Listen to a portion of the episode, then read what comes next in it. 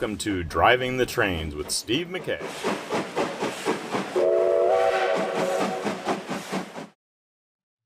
Hey folks, I'm Steve, And I'm Adam. and it's Wednesday night. We're in the mini, and so it must be time to talk trains. We have the agenda taped to the dashboard as usual. And Adam, what are you holding on to there? And this week we have a printout of the map for the game we'll be talking about. What are we talking about tonight? We're going to be talking about 1862. 1862. We have a map, all kinds of process improvements, people. So, you know, we're just we're tr- we're quality. We're nothing but quality here. Um, so first, little housekeeping. I mentioned uh, in my last episode that I heard from Dave Berry, um, creator of 18GB. Um, I've been continuing conversation with him. He listened to the uh, 24 podcast and attempted a maneuver that was uh, somewhat sad for him. And so, anyway, uh, we'll have another 1824 podcast just as soon as Adam remembers how to play that game. Um, And uh, I actually did. He, he told me, "Yeah, let's do 1824," and I had to send him the outline, and he was like, "Yeah, we can't do 1824. Let's talk about something I played more recently." So, we're here to talk about 1862. Um, as usual, we're going to focus on strategy. Uh, the wheel tapping guys, uh, Chris Whitpan, Tony Fryer, um, this last week, or maybe it was Monday, just released their latest podcast, um, and they managed to get a nice chat with Mike Hutton. And so, if you want to know about how this game came about to be, um, really worth the listen. Uh, they did a great job talking with Mike, and uh, since we don't cover always a lot of the basics, we just get into like gameplay and things. You may want to go give that a listen. Um, I think there's also someone did a fairly good rules teach out there on the YouTubes. So anyway, check out your social media, um, and I'm sure you can find more about the game. Okay, so let's let's get into. So we're gonna do. We're oh uh, quick quick program notes. So we're leaving a little later today, which can mean the podcast might be longer because the traffic is a little worse. Um, that one's on me. that well, you know, these things happen, and um, so because uh, we're leaving a little later, um, but we have a huge agenda because this is a big game. Um, but there's one part of the agenda that's like mandatory, and we'll be at the end. Um, and so we may skip through and get to that. But when we get to that, um, that may be where if you've never played this game, you just want to like skip like forward 10 minutes and listen to my end of game wrap up for what we played tonight because there's going to be some tactics that I, I want you to have played the game a few times before you hear this strategy. Um, so anyway, that's little program notes for you. Well, that's like 40 minutes away. You know, we'll probably be in the streets of Berkeley by the time we get to that. All right, so Adam. Um, all right, so uh, actually, I'm going to start out. So, two types of companies in this game: there's chartered companies, non-chartered. Chartered companies, you bribe the government; they give you lots of cash for full cap. Non-chartered companies, there's no bribe, there's no competition. You just start one of those babies, and uh, but it's uh, incremental cap. So every share of stock goes into the company, and yay! But um, uh, and and payouts when the company pays, it pays into the company for any shares that the company still owns. Adam, what what are your thoughts? Opening game, opening company strategy, very beginning of the game. What do you what do you typically do? So, for opening companies, you start the game in these parliamentary parliamentary rounds where you're bidding on the companies, and usually I end up getting companies full cap in the parliament round, just because um, based on what companies come out randomly, there's going to be companies that are much better than others, and so the best companies are probably going to the people that are willing to bid on them in the parliament round. So normally I'm going for that. I'm I personally like to go for the express trains or a freight. Um, I don't normally play the locals. We we do I do play some folks I play in my games locals. that, that Steve plays a lot of locals. I play locals. Maybe I'm just not willing to outbid Steve on the locals. He's he's Uh, willing to uh, to pay for them, and I drop out early. I don't know. And and on the bidding strategy, I mean, so this game plays extremely differently at different player counts. Okay, at a four-player game, most people have plenty of cash. They're going to start two companies, and so you can get some fairly high pricing. And this, what you really got to do is you really got to force the player who wants that company to pay enough that they have to capitalize it low. Like you want them to just bid five dollars more and then realize, oh, I, I can't do a sixty-two par. I've got to do a fifty-seven or whatever, fifty-two, Yeah. the bottom, whatever the bottom one is. I think it's 54. Yeah, I got 50 it pulled up yeah, here. 54. And so so you know that's part of my bidding strategy is to get the players to just bid that five dollars more to restrict the amount of capital going in the company. Um, And I think for the four-player game, um, you can do two companies early and have sixty dollars that you can bid extra in the Parliament round if you're floating at fifty-four. So if you get them cheaper than that, people are going to get par higher and have more capital. yeah, But sometimes it can be worth it spending all sixty dollars if you get the right company. Yeah, I I would say in general though, if you can be the guy who paid nothing, that it may outweigh the advantage of the better companies, and that's definitely true in a four-player game. If you can come out with having paid zero, uh, and maybe have an extra share of stock, um, it may outweigh the the benefits of of having. Uh, um, you know, the, the better company, the company that's going to pay better. I, I agree because I mean you might have people that are paying 50 60 dollars in that money and if you save that that's one share potentially in a 54 58 dollar parred Yeah. company that it might be one of the better companies on the map because they spent so much capital they had to part low Yeah. So so let's go to the map and like good combos and things. As as Adam mentioned, you know, he likes the um the, the the express trains and the freight trains. I'm I usually like a local early in the game. Um, a local early in the very first round is worth much more than a, starting a local when the C's are available, in my opinion, because they've been paying in for a long time. They're going to get you one of those middle of the company, uh, middle of the game trains. Oh, and it looks like I lied about traffic because we're about to get on the bridge, people. This is insane. Um, mm-hmm. uh, well, maybe I spoke too soon. Okay, a couple of light cycles, and then we'll get on the bridge. Um, but you know, so so I usually like to get one of the locals and then one, uh, preferably freight. Usually, I stick away from the expresses, mainly because I have other players in the game who are willing to bid more on the expresses. That'd be I me. wonder, I wonder who that could be. Yeah. Um, but uh, yeah, so so that's usually the combo I go to. Uh, Adam, I don't see you comboing a lot generally, do I? I, I I mean maybe a freight and a, an express is like the late game play but I, I usually am okay waiting much longer to pull in the other train um, so I might not even do it until like the very like D train E train kind of late game merger is when I pick up my other permit not always kind of depends on what's coming out um, Yeah. I do want to end the game obviously with two permits in my company and usually the late game money is in the freight. Uh, so normally you want a freight um, Yeah, by the end. by the end, yeah. Uh, and- but because I do expresses and freights, I think that does change which which spots on the board um, I tend to be in because there's certain spots that work well with expresses. There are other spots that it's really hard to make an express make money early to make it worth doing. Yeah, and let, us talk a little bit about like places and things that you want to be on the board. So first, um, London off board. Um, if you haven't played the game, you're probably only understanding half of what we're saying. But um, you know that London off board, you got a token down in there to be able to run into London, um, and it's not impossible to win this game without a London token, but it's certainly easier to win the game with a London token. Um, And so, but you know, if you're like me and you want a local, it means you're going to be running away from London most likely. Um, you know, there are a couple of towns down in near London, but because you can't actually run to London with a local, the track lays have to be really weird to actually get to those towns. Usually, those towns are just an annoyance to a freight owner that has to go through them. Um, and so what I typically find if I do want that local is, you know, if it to, for it to be worth anything to me, it's got to be north. It's definitely got to be north of Norwich, um, but you're probably going to be ending up in the, the actual northern half of the map um, for those for those dits to be there and for that the local to really pay off.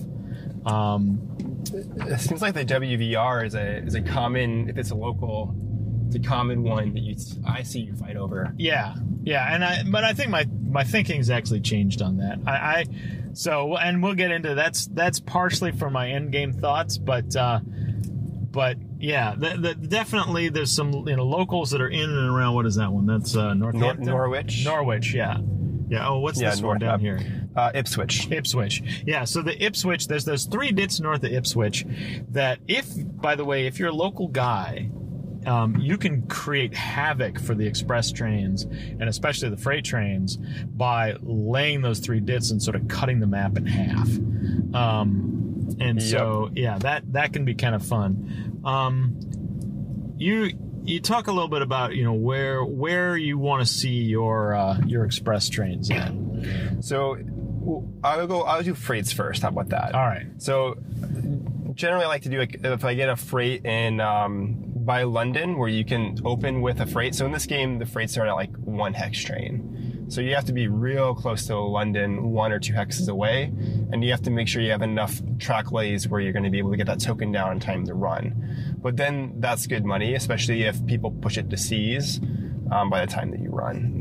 And then London's a 150 revenue spot in uh, the C train. Or if you get up to King's Lynn up in the north, um, that tends that's a Y city with a um, offboard, and you can open like three freight trains and run. Um, if the whistle's not open, you can run a, a red to a, a red offboard to an ocean spot Yeah. right away. So Yeah. that's a really strong opener if you're able to pull it off. So th- I like those for freights. Um, there's some other good spots around the water that you can do as well, depending on. Sometimes you can get those cheaper because they're not as as good. Yeah, there's so so. Um, uh, Jonathan Anderson actually had an email out to the uh, 18xx uh, groups IO list, and I think he also posted on BGG asking a bunch of questions about exactly how do freights run. And I, I go out and find that because it's worth understanding that you can run a series of freight trains from a red to a red or from an ocean to an ocean. Because the series of trains each train has its own individual operating rule and the series can can effectively break that. So a single train can't go from red to red but a freight route made up of multiple trains can. And so um, you know there's several places on the map where you can start the game with three A's or with it better yet an A and a B and you can be running for big money in the first OR.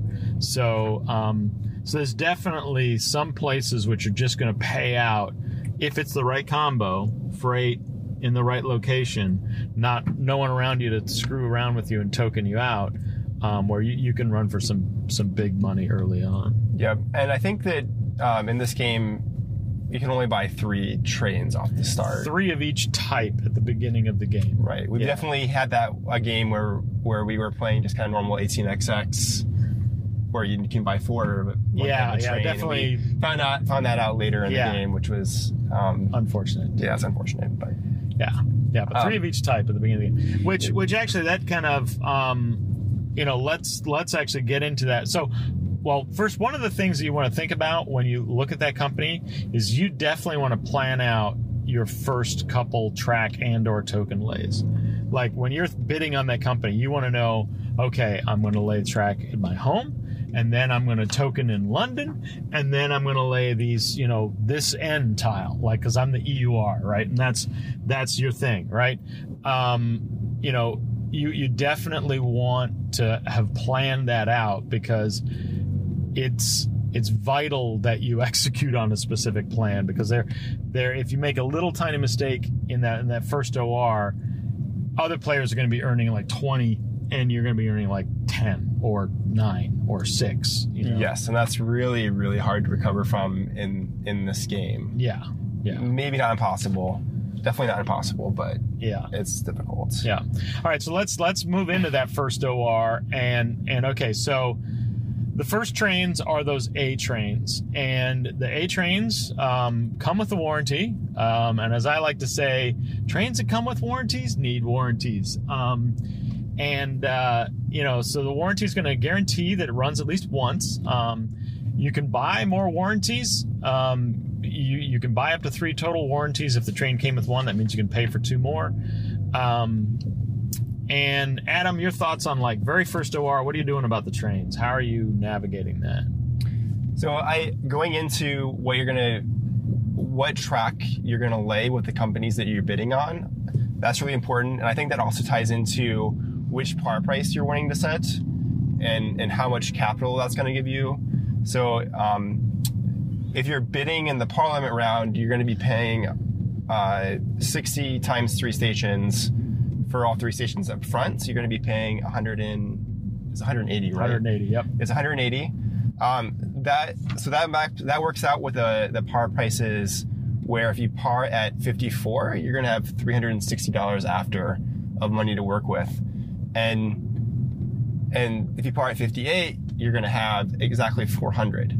And because the A trains are 100 and the B trains are 200, I find that that difference between 58 and 54 is a like where you par in there for me is a is a really big deal It's in my huge. gameplay because if you can get on 58 if you can afford that par you're going to be able to potentially do like two A trains and then a B train or if you're really late and people really go aggressive you might even be able to snag two B trains right away which I mean if you if you can get that that's a huge headwind Yeah. I, in, I, in your game. And, I- and the other players probably should not let you. They shouldn't let you- do it. And and- but but my my sort of like favorite parring thing is you and part of it is I care a lot less now about the companies that I actually start. I don't try to bid and I try to get the other players to snap up all the good stuff and just leave me the junk because what it allows me to do is I can I can typically par something at that sixty-two dollar range, which means I'm going first. It's 60, I think it's sixty, yeah, sixty-two Yeah. and fifty-eight. So you can par one at sixty-two and go first, and have it buy A trains for the other company, and Hmm. and then have the other company buy a pair of B trains um, or buy buy a B train and buy buy down the it'll be buying down A trains at half price because by then you're on the Bs and and give enough money for that first company to then buy a B you know in the next round over. And so that whole early train manipulation to maximize especially if you can get one of those freight runs that goes between offboard and um, and C or um, you know or C to C you're, you're just like accelerating you know yeah they may have the better location but they had to par lower so they don't have the trains that really let them maximize on the location so What I like about your strategy there is that in the end you're getting out like maybe four trains at once or three trains at once, but you still have Bs, so you're less. You're gonna get. You're not gonna hit that that wall when the C train comes out and hits all your A's. And if you didn't do it like that, you might have less trains going into that first run, or Yeah. Or maybe you end up with a bunch of A's and then you are gonna hit that wall harder when it when it comes out, and and it's probably gonna come out really fast. yeah Typically in the games we play. And the thing is, because you've you've parred that one company high, typically higher than most other players, it's going to get to run its A's. It's going to have the warranties. It's going to get to run its A's, and then it buys the B. You know, and so it's not going to be. It's not going to have to. You know, you're not going to have to buy extra A warranties and things like that. Um, we, we played a game one. Actually, we had to drive over. One of the reasons I thought about this podcast, we had to drive over. We talked a lot about warranties in this game, and and strategies around warranties. You have any thoughts on warranties, Adam? Yeah, so we got all hyped up about buying the A train warranties and just running the A trains a bunch. Uh, and so I went for that, and it it kind of got a pause around the table.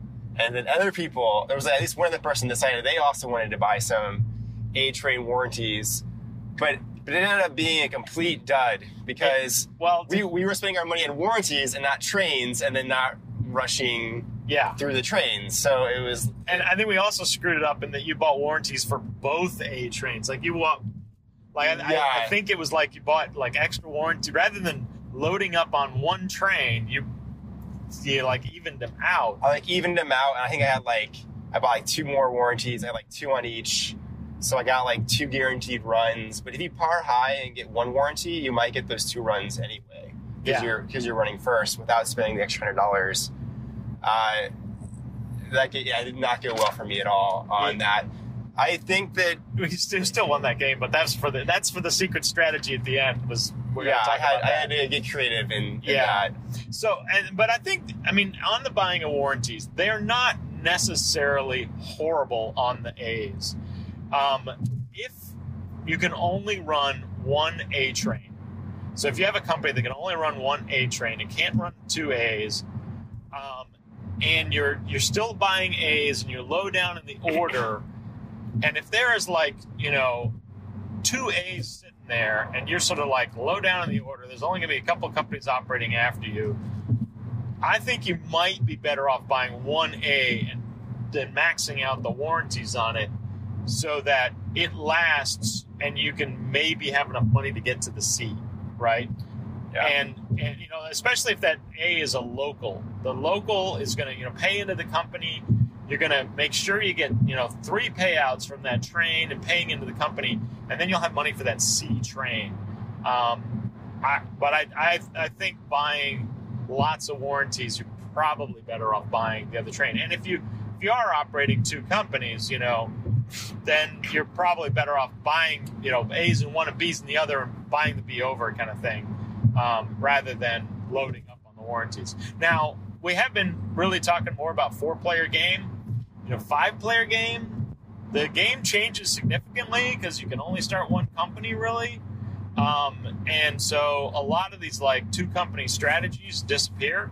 So, um, you know, just, just keep in mind which game you're playing. We're not really talking much about how to play the five player game. We're really assuming you're starting two companies. And I think this would apply to a three player. I don't know. Have you ever played a three? I don't think I've ever played a three. I don't think I've ever played a three on Yeah. this game. We usually pull out a different title at three. Yeah. This might play well at three. I just Yeah. We know other games it. that play well at three. And so when we're at three, we typically play out a 49 or something like that. I, I like ET and 62 best at four or six. I think I would rather play four or six than the five player game Yeah. because the five player game You have too much actually has, has less companies in the six player game. And I think that both the five and the six player game has less companies open right away than the four player game. Yeah, yeah. The six player game, it's like you have you have more thinking, whereas the five player game, everybody starts a company. It's it starts high. They all start about the same level. Usually, people waste money on the bidding.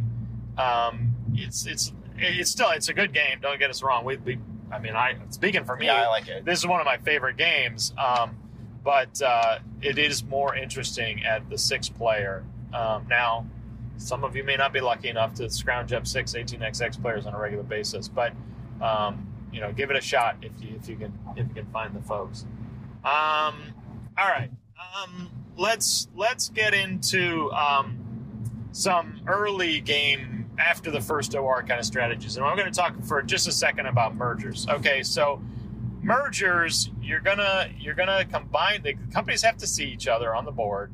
You're gonna combine the two companies. You're gonna lose some stock value here because you're taking half the price of the higher company adding it to the lower company and then um, you know having your shares. Um, in the in the, the sort of early part of the game that means you're typically merging like a hundred dollar company with a sixty dollar company and you end up at like 105 110 bucks whatever it is on the stock market there. Um, and so you're really taking all of your lower price shares and throwing that money away.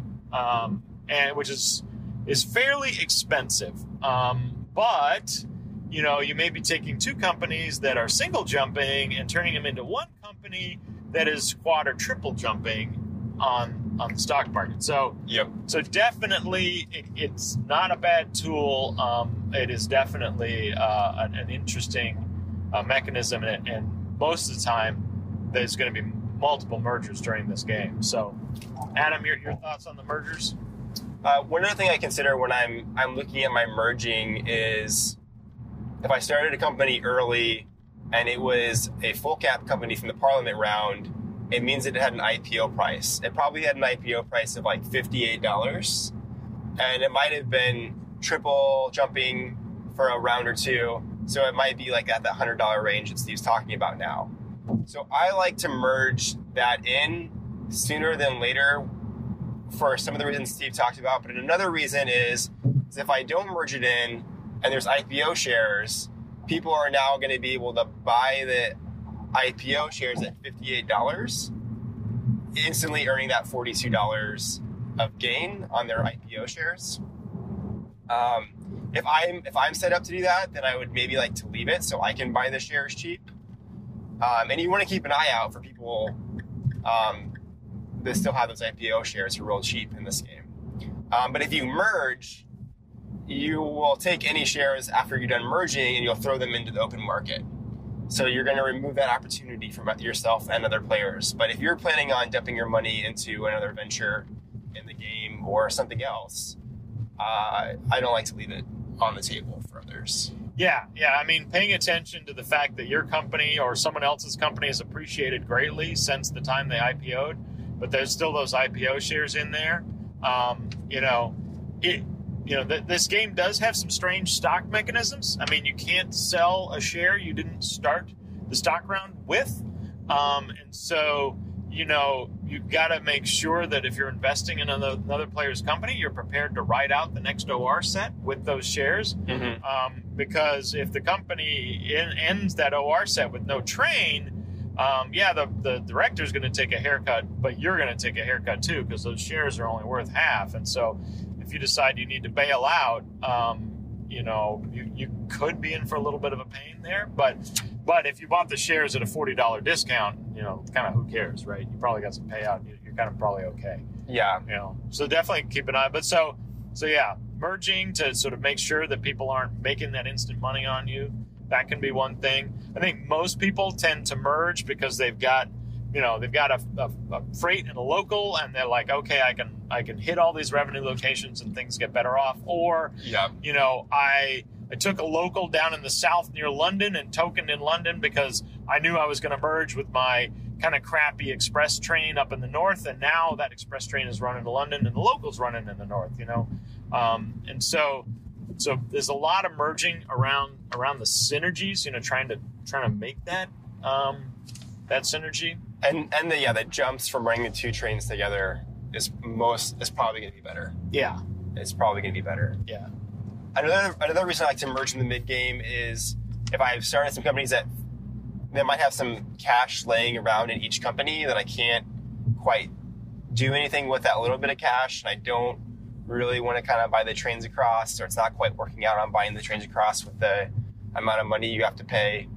By merging, you're able to get that cash consolidated and maybe buy like a C train, something like that. Like one one thing would be like would be um, you floated at 54 so you you had $360 you bought a b train you might have $160 sitting there and it might be awkward or you're missing a run to move it that's not always the case but it's something i consider yeah. when i'm merging is Yeah. getting that money into another train I, I don't want to sit with $160 on my charter for five ors i want to try to find a way to turn it into a train or something Yeah, yeah. Money on, on charters for too long um, in this game is is definitely not not a good thing generally. Um, so Another quick strategy I think about the mid game would be the B trains in this game tend to be really good. yeah, They B's, last, B's and C's, both They- B's and C's. they last a long time. Yeah, Um, and especially the way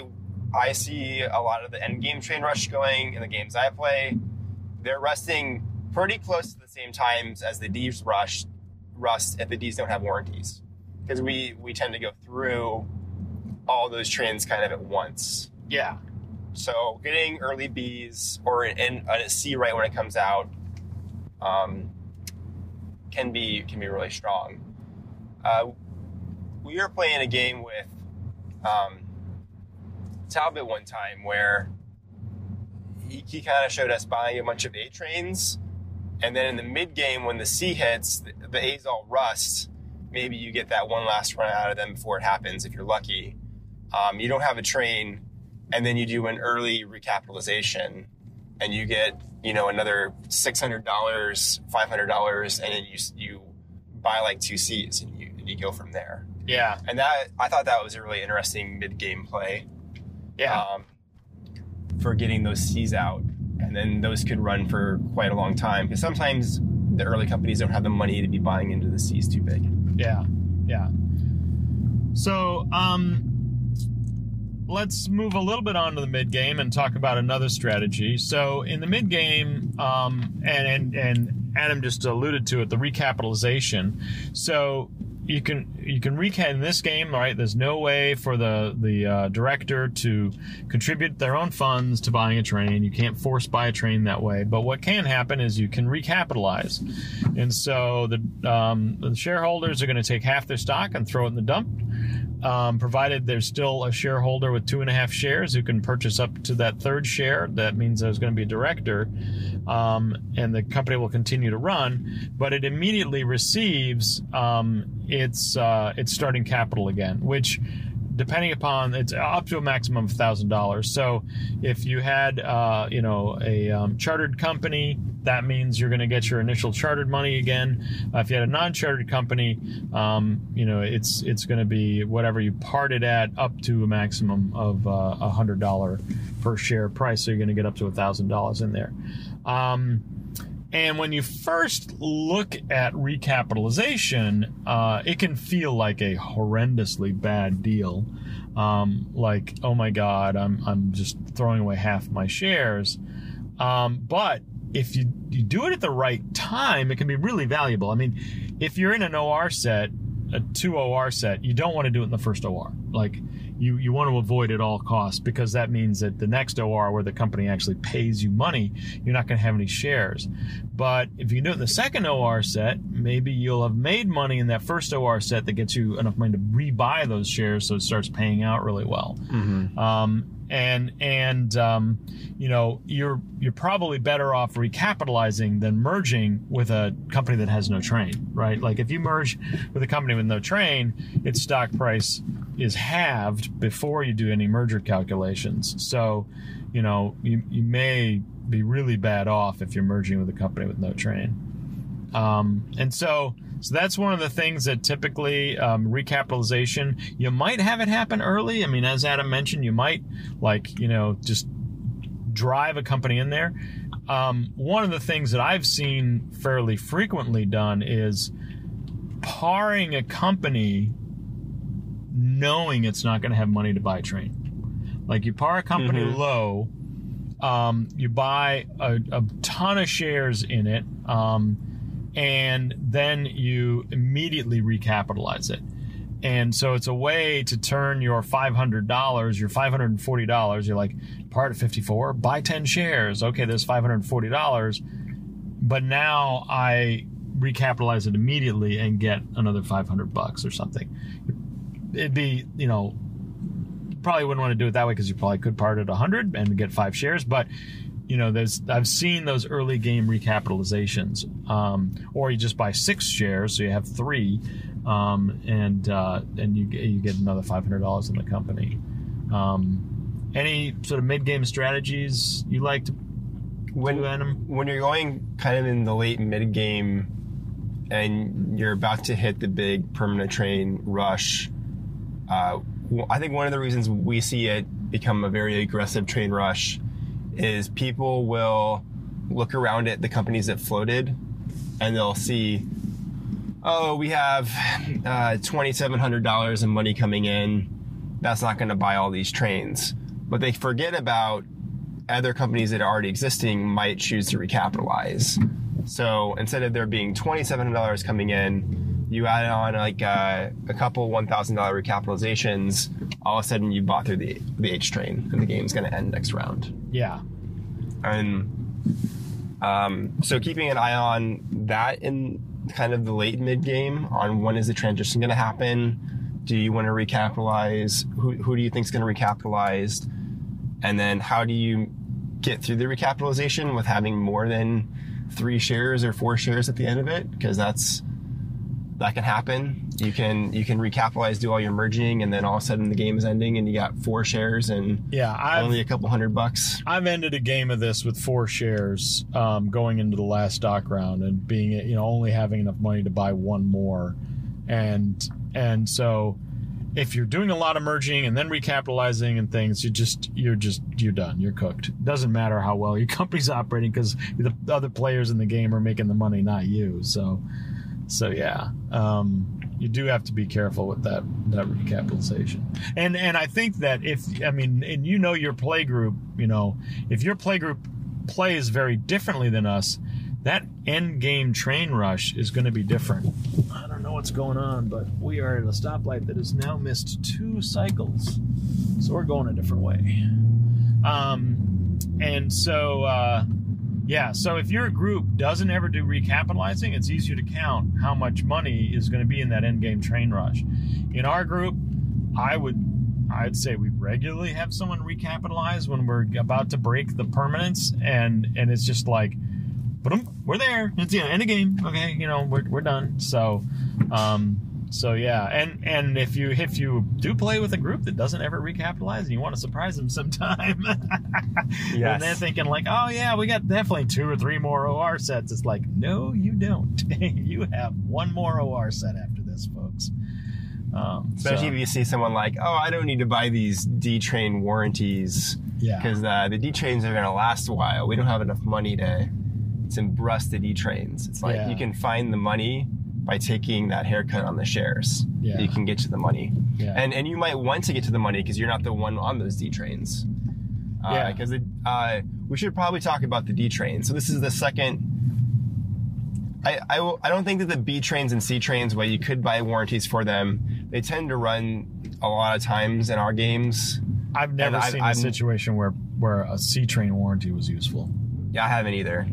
May- Maybe if you're buying like the very last C train and and you're doing it a few, you know, kind of like And you're as you, you know, and you're one of the last companies that operates in a round or something. and it's like rounds after the C trains have been out, like the you know, other people have been running their C trains. You're coming in late, maybe then, but I, I don't think I've seen it. Yeah, Uh, so the D train is the next train in the game that, that comes with a warranty, which goes to show you that this train might not run. yes, Um, and then you can buy more warranties. Uh, I I tend to like to get the three warranties if I'm buying a D train. Maybe if I'm buying the first D train, I won't unless I know all of them are getting bought in that same OR. But if I'm buying like the D trains in, in OR before, and I know there's D trains going to be left at the end of that OR, then I might not buy any warranties.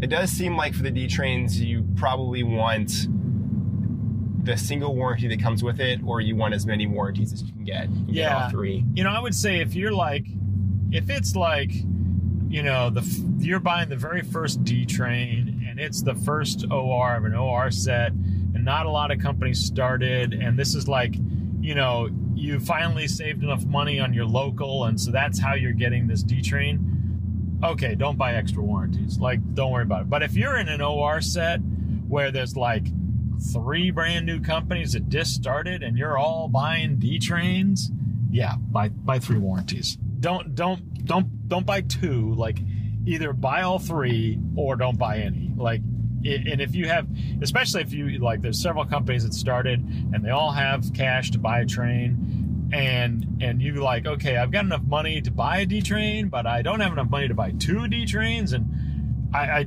I even if actually I had enough money to buy two D trains I think buying D train with two warranties on it is much better than buying two Ds. I yeah, I would Yeah. agree. I would agree.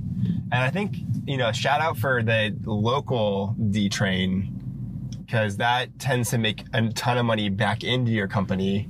And generally, if you have three warranties on that, uh, it's gonna probably pay itself back off and just the local money it runs for if you have a good Yeah. um, network set up for it. Uh, and then that money, then you can probably use with other capital to buy an H train once it's done. Yeah, Um, we have, we, I've seen that quite a bit in games we play. And yet he still That- doesn't that- buy local companies, people. Yes. yeah, I, maybe I can get him cheaper next time because Steve's no longer bidding on on the Parliament round. It's the next game I play with you. We'll we'll, we'll get there. Yeah, For the train rush, I think it really triggers on when that E train gets purchased because then that will. I think that's the train that rusts the bees, and then once the bees get rusted, now all of a sudden people can start recapitalizing and stuff, and the trains might start going. yeah, Um, and they they might not want to recapitalize it. Might they might be forced into it. So if you're buying the D, you're truly trying to answer like when is that E gonna break? right. do I like am I gonna get a run or two out of this D before the E breaks, or like is the E breaking before I even run this D? Yeah. Um, Yeah, and and in our group, I mean, typically what happens is in the the OR that the the E breaks, the the H is breaking the next OR. Like it's just like this absolute cascade of train rusting events that you know there's either we have too many companies in the game and you know or people aren't in set up to do their mergers right then and there but it's typically this just like bam bam bam bam. The trains just absolutely flood out of the game. I would say we typically run five or six or sets. Uh, rarely do i see seven. I don't think i've ever seen four. Yeah. um, and so, you know, it's just like the, you're on that last D, and boom, you're you're done. So, um, and and so end of game thoughts. Um, you know, Adam, you want to kick us off with some end of game, like end of game strategy thoughts and whatnot? Yeah, I'll go. I'll go over one of the one end game strat that I like to do, and it involves recapitalization. Is maybe a common setup I can I've done in the past is I have my two companies early on that merged together, and they've been working their way up to you know somewhere around two hundred dollars per share with the quad jumping. Um, yeah, I'm probably sitting at like six of those shares, maybe five. Um, but it has that. I mean, it has like B trains, C trains. It's gonna it's gonna hit that end game wall when the trains come out. Um, but I have a lot of money, so before that happens, I'm trying to float something that is going to be merged in. So I'm trying to find either a permit that I want in a parliament round, or I'm trying to find a station that works really well um, for me in that merge for the late game merge, and uh, and then I'm trying to figure out like a low par value where I can buy a lot of shares of it. And so what I'm going to try to pull off in the rush is I want I want my big top end company to get a run its B and C trains in that that OR before the new companies can rust them. So it gets one run out of it. Um, and I get the cash. Then in the next round when it comes back around, uh, I want to my low company runs, I want it to buy either a D train with warranties or if I get lucky and a part low, maybe I can be the one that snags an early E train with that capital. And I'm and uh, when it comes back around on the second OR, uh, I want to set up the top end company. It now has no trains. Hopefully, has a little bit of capital. I can re- recapitalize it. If I if, if I've done it correctly, I'm down to five shares. I've so I've sold some shares at two hundred dollars and then I, own, I can buy the option to get back up to three shares, get another thousand dollars plus the capital, hopefully buy like two permanent trains right then and there Yeah. with three shares in the company, and then uh, I wait now for the the low company to run, which I hopefully have been able to buy. I don't know, seven shares in it, six shares in it, eight shares in it, maybe all ten if the game's going really well for me and no one else bought. And then I can hopefully run that D train or E train it has one time and pay out seven shares to 10 shares. So now I've made two payouts that round and I can merge it at the end of OR2. And I'm, I'm hopefully merging a seven share, uh, low, low company with these three shares I've recapitalized on my big company. Um, that would give me, uh, 10 shares. So I would end up with five shares in the remaining company. If I was able to land at 11, I could option up and have six shares of it. So now by the third set, I'm at, or I guess we'd be going into stock round. By, by the time going, going into stock round, I've had some pretty big payouts, hopefully, and I have five or six shares in a company with like two permanent trains and a D train with three warranties, or And like two hundred dollars on the stock chart. And, yeah, or if the timing worked out really well for me, I might have three permanent trains already, and I'm good to go in the next round. I just can use all my money to buy as many shares of that as possible, or whatever shares are really good. Um, so I I like that late game strat. Um, quite a bit. Yeah, yeah, and and so you know one of the things that we both love about the end game on this game is that um, the the map is frozen. Um, you know, for the last OR set, um, I, I really appreciate that mechanic because it just speeds up the inevitable, um, and uh, you know you don't have to deal with people trying to figure out how to lay track four hours into a game. Um, and I think we both both really appreciate that. Um, yeah, really like that. yeah, the, the the timing strategy of you know starting a game or starting a train, um, starting a train company near the end of the game and starting it low. You buy a ton of its shares.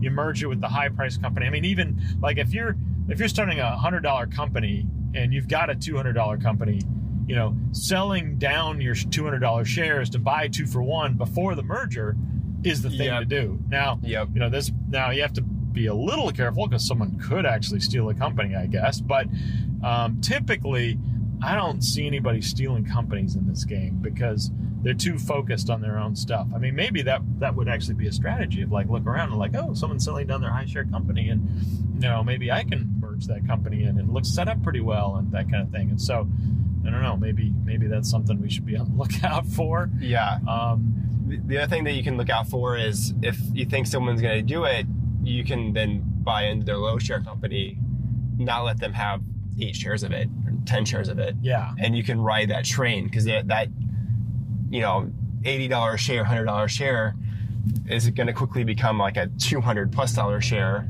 yeah and then be quad jumping to the end of the game and ending up at $600. Yeah. Yeah. Okay, Yeah. folks. So we're now, if you've never played this game before, or you've only played it one or two times, um, we're about 10 minutes from uh, the Victory Point Cafe. And so that means we got 10 more minutes of talking about 62. And this is the time where, if you've only played it once or twice, just skip forward 10 minutes. Make sure you get to the little musical interlude before my end of night wrap up thoughts. Because we're now going to talk about something that um, may be a little controversial about this game and involves a strategy which um, you may not want to know about until you've enjoyed this game quite a bit. Okay, so now now we've we filtered those people out. You guys have played this game a bunch of times. Um, there is a strategy that I am not 100% convinced is a dominant strategy and will win this game every single time, but I'm like 90% convinced. Uh, Adam, are, where are you? Where are you on that scale? Are you 90% convinced, or are you like less than that? maybe less than than 90 but i mean when i when i went for it i was surprised even the fact that i thought i was not doing well in the game You were sucking in that game. I- that was the game we bought all the Yeah. damn warranties. yeah i was i was having a terrible early game a terrible mid game and all of a sudden i just I, I did this and I came out with a huge lead, a huge share advantage. Yeah. on people. And that was there's a rule where um, you can sell president shares into the market without having to transfer it to some other player. So Right. you can just say, take this off my hands. Right. And and so all right, so let me explain the strategy. So the first time this happened, um, to me, uh, I was against Jonathan Anderson. Shock.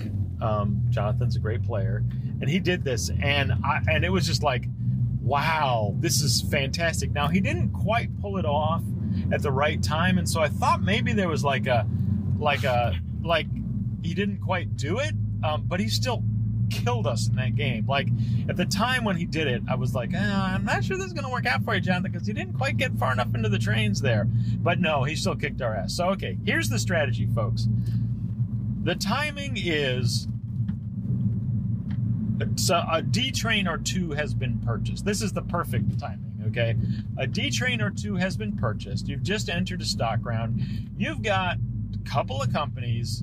Um, they're worth, you know, somewhere in the 120 $140 range. And you've got like, um, you know, six, seven shares of each. All right. Now, typically, people in the last OR set will have merged those two companies and they'll be coming out with like a $160 company with seven shares. Um, I think the best way to play this strategy is to in, in a four player game to have started two, companies and never merge. In a five or higher player uh, company is to start one company and buy as many shares of it as possible. Um, never recapitalize, never never start another company and merge. And so anyway, you enter the stock round and um, you get people to do whatever the hell it is they're doing, which is normally they're going to start uh, other companies and maybe even in the parliament round. And you might choose to start something in the parliament round too if you have a lot of money. But the very first thing you're going to do is you're going to sell every share of stock you own. You are going to completely dump every company you have and you're going to get all of the money for the stock. Okay? And so, as opposed to someone who, let's pretend they just merged, right? They, they had their $220, $140 companies. They've come out with their $160 company and they've got six shares of stock. Okay. So they, they, if they, they're going to have effectively under their belt about a thousand dollars in capital. Now you, with your $240 companies or whatever, are going to have not cut your shares down you're going to have every single share of stock, and you're going to be sitting on somewhere between $1,000 and $1,500 in cash, which you then can use to start brand new companies that don't have shitty little B trains in them, that don't have shitty little C trains in them, and you have about mm-hmm. 30% more cash than anybody else in the game. Okay? And you're going to start two new companies or one new company. First of all, first thing you're going to do is if you enter that stock round and you look at your share, total share value plus the cash you have, and you have like in excess of $1,600, you might choose to do a chartered company and max it out at $100. Okay. But you need a thousand dollars for the other half. You need to have a thousand dollars that you're going to have in the next round because what you're going to do is you're going to take your thousand dollars and you're going to start a company at two hundred dollars a share. You're going to start an incremental cap company. You're going to buy five shares of it, or maybe six if you have the money, and you're going to start at two hundred dollars because what you're going to do with that thousand, twelve hundred dollars is you're going to kill everybody's trains, and you're going to operate surprise first, yeah. and just abso all these these other people who have been like, you know, I merged my companies and I'm going to start a new company and merge it in. Those mergers are all going to happen when they're trainless, and and you know, so you may not kill all the trains, but you're really wanting to kill the first few companies' trains. And hopefully, you know, you're getting into those E's, you kill their B's. You know, maybe they have a C that they run, but you and you're just going to start this never-ending cascade of death. Yeah, the strategy I just talked about for my recapitalization emerging late game that I like to do. Um, if if that first company is not above two hundred dollars, it it is getting a- absolutely trashed by this dumb strategy. Yeah, because it's it's I'm not going to get those payouts that I wanted to get. I might have one of those payouts, and my share values are going to be less. I'm going to have less money in hand yeah. come that next stock round. Yeah, and and so the the the um you know this this sort of what I call pump and dump is you've taken all that capital, you've turned it into brand new companies. Now, what you might be saying, but Steve, where are you starting this company? The board is full of tokens by this time. Yes, your tokens. You're going to start this company in the same space as your old company is going to operate because you're going to make damn sure that those companies disappear in that first OR. You're going to leave those companies with not enough money to buy trains when they finally get down to their turn because you sold their stock and they went down. Um, and they're they're just and they didn't merge, so they're not operating higher in there. They're going to not have trains, and and so they're just going to go poof and disappear. And so you know, even though you may have built like a great train network for your early companies, their their tokens are going to leave the map. They're not going to have enough money to to uh, to buy trains. And so you, you also might be thinking, well, aha, I can beat this strategy. It's really easy. I buy one of those companies out from you because I only have to pay for three shares, and you know I I'm I can I can leave the tokens on the map that way. when Adam did this, we had one of our better players buy his company because he was like, these are fantastic tokens.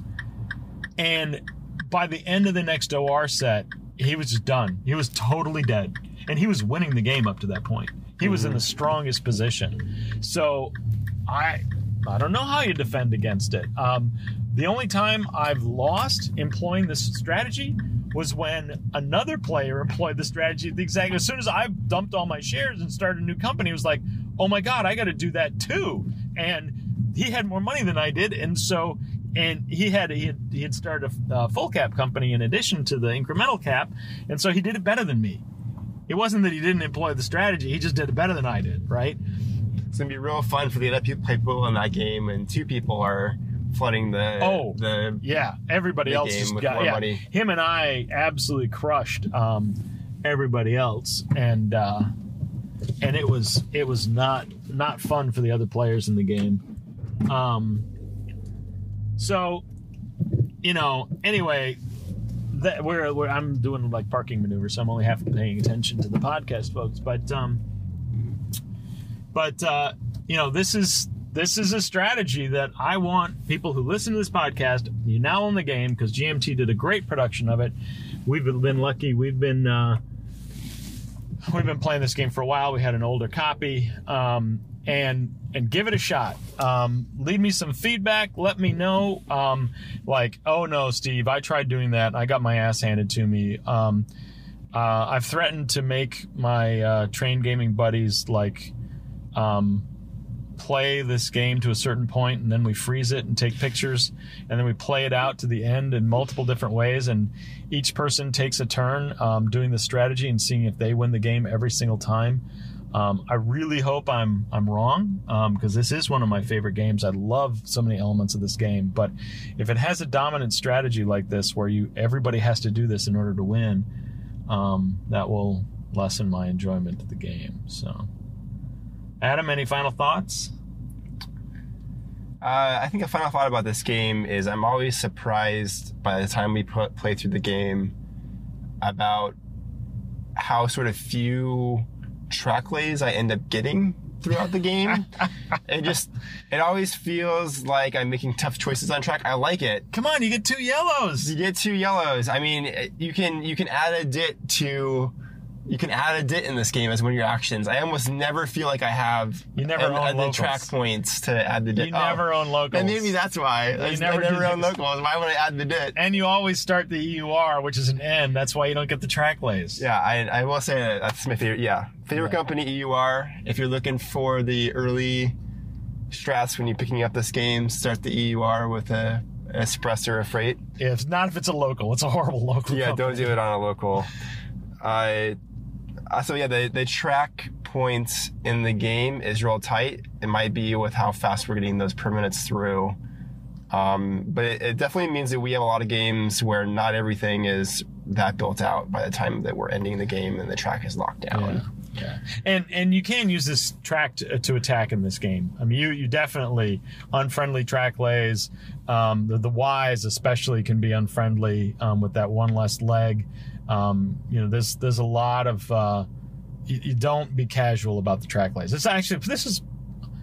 I, I have a hard time thinking of a game that's track lays are more important in than in this game. Track lays are super important in this game. Yeah, with the fact, well, non-cities get cities get tokened out, and then non-cities can never have intersections. Yeah. and that's a that really makes the track the way it gets laid um, can lock you out or it can be it can be great i th- i still think it's better to open early next to other players because i i think that there's so few track points that you have access to by yourself that um, if you're trying to be in your own corner of the map away from everyone they're not going to mess with you but you're not going to get any help on upgrades and you're going to be behind you're going to be running for less is is usually what I see when I try to go off on my own. Yeah. Yeah.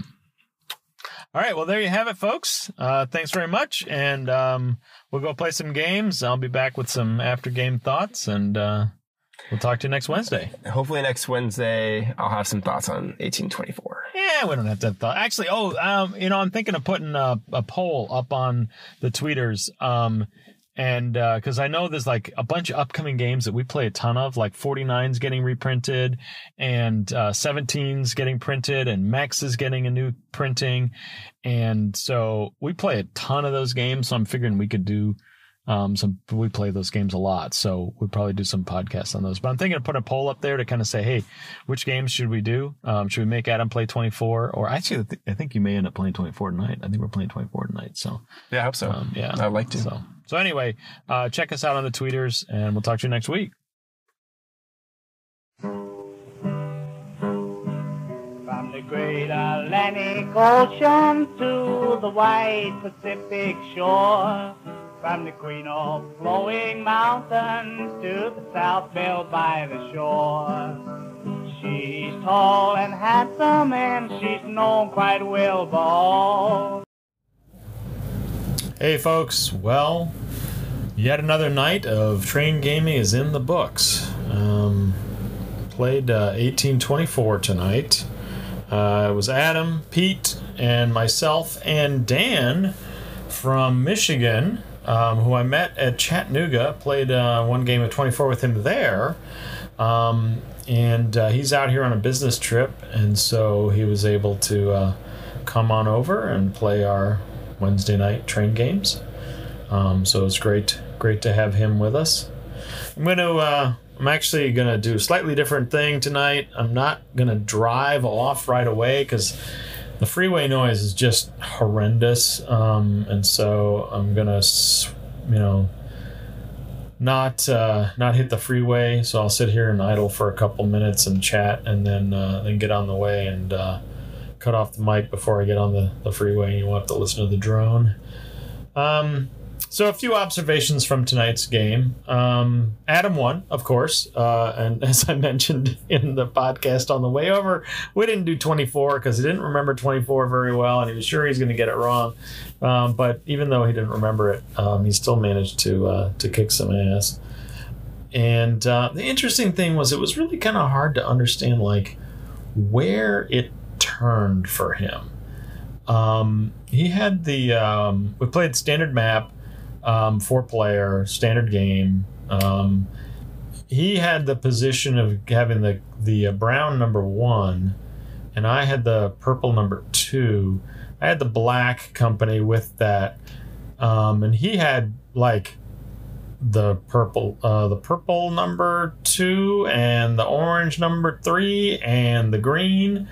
I didn't think it was a great position, um, but Adam's always able to turn that stuff around well. Um, and what happened is, is the uh, both the purple and the brown formed in the same OR, um, and that was partly due to Dan buying too many trains. He bought some five trains.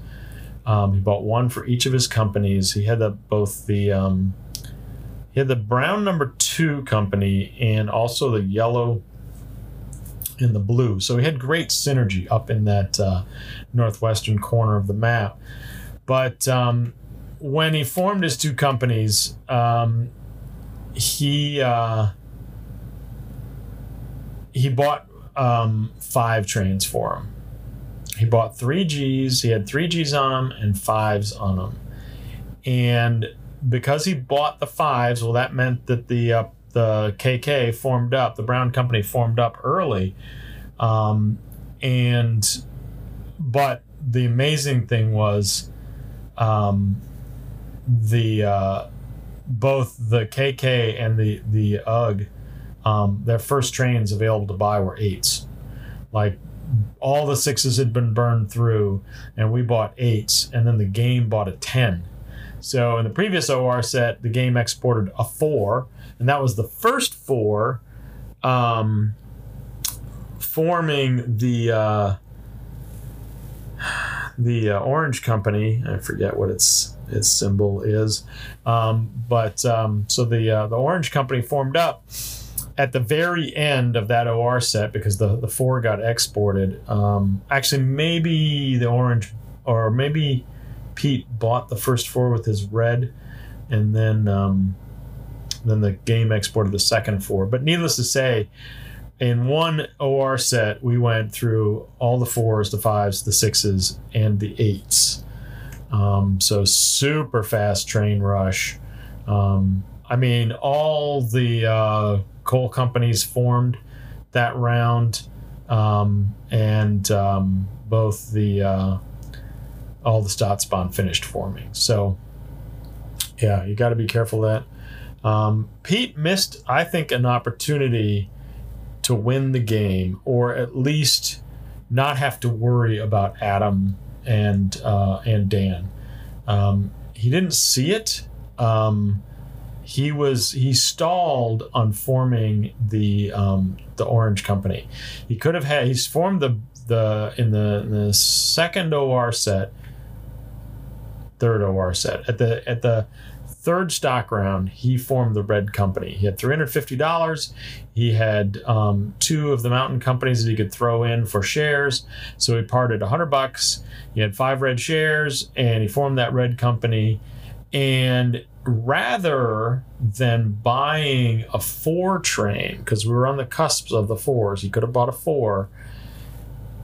And he decided to buy a 2G now he could run the G because um, Adam had been working um, across the bottom of the map with that um, purple two and the and the black uh, the green company, um, and so he could actually run the G train. Um, and he bought that that 2G rather than buying the four, which would have caused his orange company to form. Now he had a bunch of twos in that orange company, and so he's like, "Well, I'm getting 50% of twos um, versus killing those 2s, and he would have only have had 30% of the orange company, and so he was like, why bother? Like, you know, why turn off that money flow? But what he didn't see was he could have bought a 4 and a 3G and he would have killed Adam's two 1Gs. He would have also killed Dan's two 1Gs. He would have killed Adam's twos and it would have just Adam would have just been in a world of pain. Um, now Pete when we after Pete ended his turn and we said you missed this opportunity, um, he didn't see it. So okay, he didn't see it, but um, he. Uh, you know, he said, well, he probably wouldn't have done it anyway because he thinks he would have been, you know, that company would have been crippled buying so many non-permanent trains early on, and you know, his his orange would have just not been in great shape. And I was kind of like, well, you'd only had thirty percent of the orange, you might as well, you know, ran the orange and withheld and bought over trains in the red, you, you'd have been okay. You know, maybe one more withhold towards the end of the game. Um, but but anyway, that was shoulda, woulda, coulda. Didn't happen. It was it was a, it was an interesting game tonight. It was it was a good game. Um, uh, I probably we called it a little early because um, it, you know it was getting close to eleven, and we wanted to pick up and and uh, we weren't going to finish the game no matter what. So. Um, so we, we, we just gave it to Adam. I probably had second. Pete thinks I had second. Um, Dan was pretty much out of it because uh, he decided to force buy a train towards the end there, and just as a way to shake up things. But um, but but he would have been down shares, so I, I don't think he would have caught up um, to to third place. Um, he was probably in fourth. Um, not ragging on Dan here. Dan's a fairly new player, but uh, I'm going to point out sort of some of the things that that Dan did that I've seen many new players do. Um, and it was feedback I, I gave Dan. So I, I, think Dan listens to the podcast. And um, uh, so I hope he doesn't feel I'm beating up on him. Um, but um, so one of the one of the things that I see a lot of new 18xx players do, and especially people who have a fairly um, well, I don't want to say extensive, but they played a lot of Euro games, okay? And they've especially played a lot of the Euro games that um, I uh, tend not to enjoy, which is what I consider the, the multiplayer solitaire games. They're games which you have your own board and you kind of do your own thing and you sort of like draw from common resources. Um, and there's there's a lot of games like this out there, and a lot of people find them enjoyable. And hey, if you do, that's great. Um, but I I don't. I they're not interactive enough for me. Um, and uh, I mean, obviously, if you've listened to my podcast, you understand how important interactivity is to me in a game. Um, and so, anyway, so what that does for new players is they tend to get a little myopic. They tend to look at the game state of how can I improve my situation?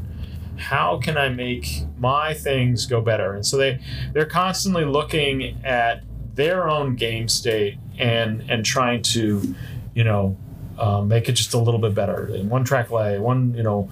And the thing about about 18 and most 18xx games is that they are they are delta games, as Pete likes to say. You got to look at the deltas, um, and and what what we, what we mean by that is is you got to look at okay, I can make this move that is maybe neutral for me, um, or maybe even a little negative for me, but is it more negative for other people? Um, and more importantly, you know, is it is it going to make my position relative to them better, right? And so, um, and and so Dan had um, some opportunities to lay tokens that he did not take because they would not have benefited him. Um, he's like, well, I'm not going to run that area of the board, so why would I lay a token? And you know, and so what what happened was is that other players benefited pretty greatly by being able to run um, bigger trains than they were supposed to. Um, he may have had some opportunities for some uh, nasty track lays too. Um, I didn't notice that or didn't really wasn't really gaming that out in my head. But there's several times where I'm kind of like, okay, okay, Dan, you, you can token now, and um, and he didn't. Um, and uh, in fact, uh, actually, at the end of the night, Dan was kind of like, "Hey, I've got a you know podcast idea for you. I would love to have a, a podcast on tokening strategies." And, um, I, I, think that's a good idea. I think we'll we'll do that. Actually, uh, Adam was talking about maybe something about um, how to design routes and how we view routes, which um, I'm actually known as a fairly good track layer, um, but uh, the interesting thing is I have I, I I don't know if I can explain it. um, but Adam Adam has some points and things that he thinks he can explain, so we'll, we'll do that. But um, so I'm sure we'll do a, a, podcast also on on tokening strategies and things you've got to think about. That may not be an entire. I asked uh, Dan to send in questions uh, on that so we make sure we get some questions answered. Um, if you've got questions, um, uh, you know, of, of, things that you'd like to hear about, like how do you think about track laying? How do you think about token laying? Um, I will probably, I would imagine, we should do something about how to how to sort of read the game state around train buying. Um, uh, anyway, so other strategy tips and things like that. A lot of this does tend to be game dependent, and so like general advice on token laying may may be really wrong uh, for some games, but I think there's some common rules, and, we play enough games we can probably say, well, in this game it plays this way, and you know, don't follow this advice and things. So anyway. Um, Twitter's the best way to send in those questions, I think.